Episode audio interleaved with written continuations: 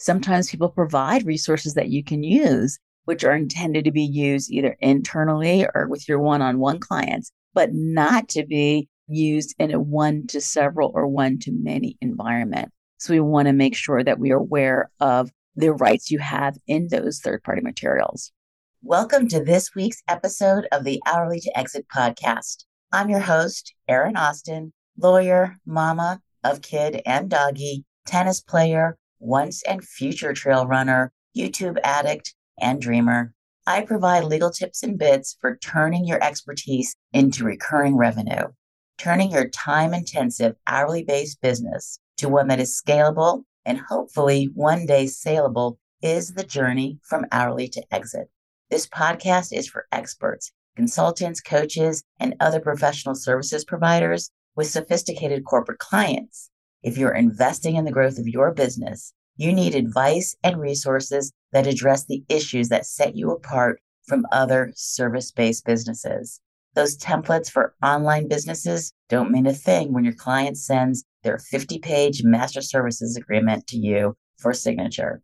Stop playing small because you don't know how to protect your ideas. Hourly to Exit is here to show you how to navigate the maze of contracts and intellectual property issues so that you can safely and profitably share your ideas with clients and with collaborators. Before we dive in, please remember that this podcast provides general information only. The content of this podcast should not be taken as legal advice for any individual case or situation.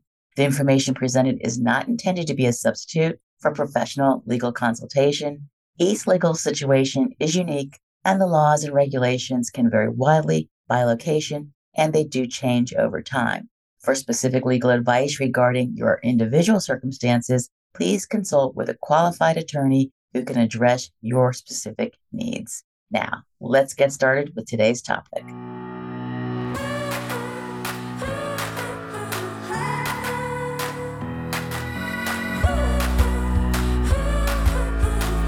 Here is a fundamental truth that you will hear me repeating ad nauseum. Owning intellectual property is required to scale your expertise based business. Period. Drop mic. Now, I could stop right there for emphasis, but I persist.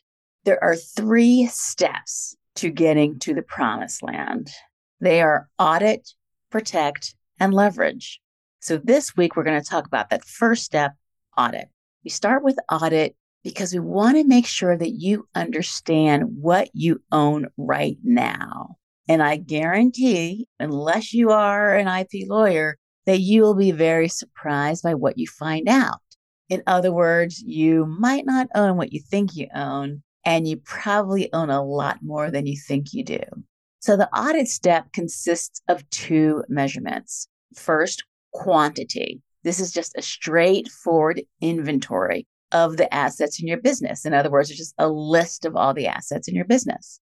The second step is quality. So this is an analysis of the value, the relative value of the assets. Those that you own and control exclusively are more valuable than those that you have non exclusive rights to use. For instance, the training materials that you created that you own completely and that no one can use without your permission and paying you are more valuable to you than some tool that you license from a third party. It may still provide value. It's not that it's not valuable, but it's not as valuable as those things that you own exclusively.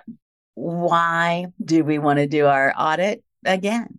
Because ownership of intellectual property is required to scale your business. So if you're wondering, well, what assets do I have? I provide services. Here's the measure.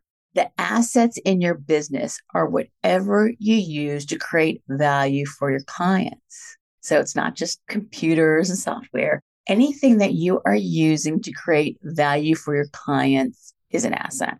So whether you provide high touch custom services, or if you have a proprietary methodology, or if you have a standard training program, or even if you're selling your time, those are all assets. Now, here's a list of assets the assessment tool that you use to orient your proposals, an asset. The 50 page strategic plan that you deliver to your clients, that's an asset. secondary research that you use as a basic for strategic plan, an asset, an original DEI training program that you developed, worksheets that you acquired during a IFC certification or IMC certification, templates that you may have gotten from a business coach, web design that your contractor created for you or for an end client. Those are all assets. And even the work product that you complete at a client request based on their specifications, that is an asset. They're all assets because they provide value to your clients. Some of them are assets that you own. Some of them are assets that you do not own. What we want to focus on, of course, are the assets that you own because the assets that you own, the intellectual property you own, will be the foundation for creating a scalable business and creating assets that can provide recurring revenue. So, after we create our inventory of assets, so that's just our straightforward inventory, then we go to the qualitative part where we evaluate them to see the relative value of them. Do we own them? Did we create them ourselves? Do we have control over them? Have we permitted other people to create derivatives from them? That will tell us the relative value of those assets. Do I own it? If I don't own it, what rights do I have to use it?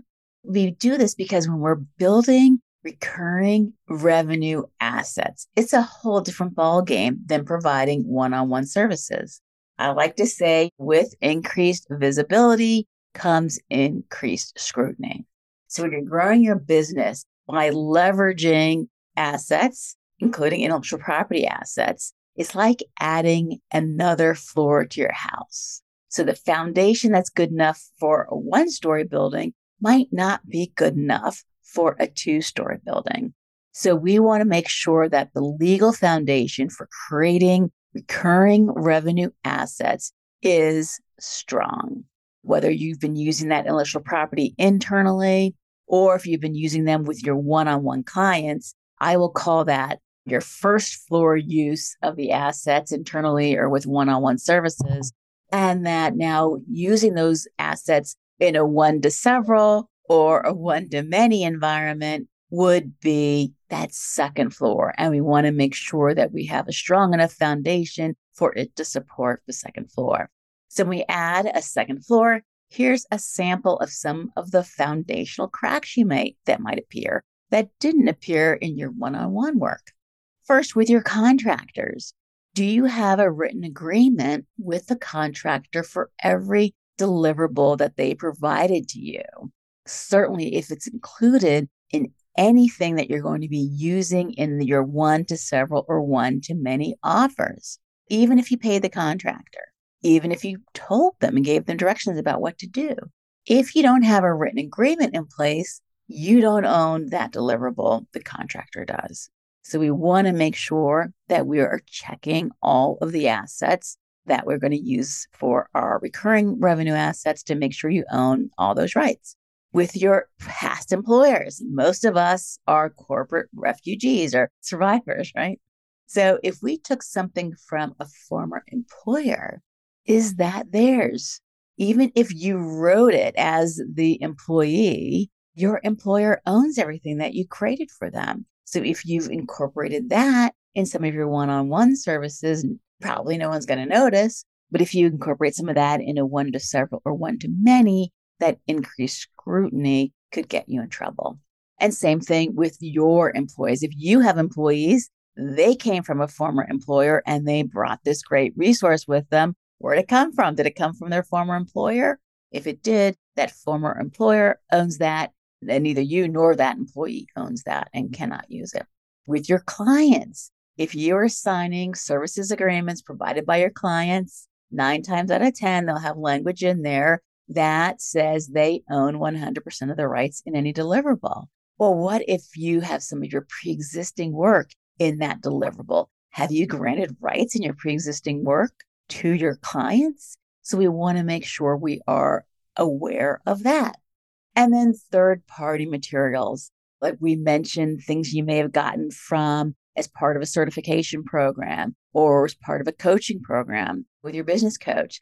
Sometimes people provide resources that you can use, which are intended to be used either internally or with your one on one clients, but not to be used in a one to several or one to many environment. So we want to make sure that we are aware of the rights you have in those third party materials. So in sum, we audit because you don't want to be on the receiving end of a cease and desist letter from the owner of materials that you don't have the right to use. At best, you wasted money and momentum. At worst, you'll incur legal fees and permanently damage your reputation. We audit because it lays the foundation for the next step, which is protection. You don't want to find out too late that you failed to put the protections in place to prevent clients, subcontractors, and facilitators from using your materials without you. So, in the next episode, we'll talk about that second stage protect, how to protect your expertise. Thank you, ladies. And remember, IP is fuel. This week's episode of the Hourly to Exit podcast is sponsored by the NDA Navigator. Non disclosure agreements, also known as NDAs, are the bedrock of protecting your ideas and your business's confidential information. Of course, I recommend that you have a lawyer review any agreement before you sign it. However, facing a constant stream of NDAs can be overwhelming, especially when time and budget constraints prevent you from seeking full legal review. That's where the NDA Navigator comes in designed specifically for entrepreneurs, consultants, and business owners with corporate clients. The NDA Navigator is your guide to understanding, negotiating, and implementing NDAs. Empower yourself with legal insights and practical tools when you don't have the time or funds for a full legal review. Get 20% off by using the coupon code H2E at protectyourexpertise.com. Thank you for joining me for another episode of the Hourly to Exit podcast. Don't forget to check out the show notes for the resources and organizations mentioned during the episode. If you find the podcast to be valuable, please subscribe so you get notified of new episodes every week. And I would be so grateful for a rating and review, and it helps get the word out. See you next week.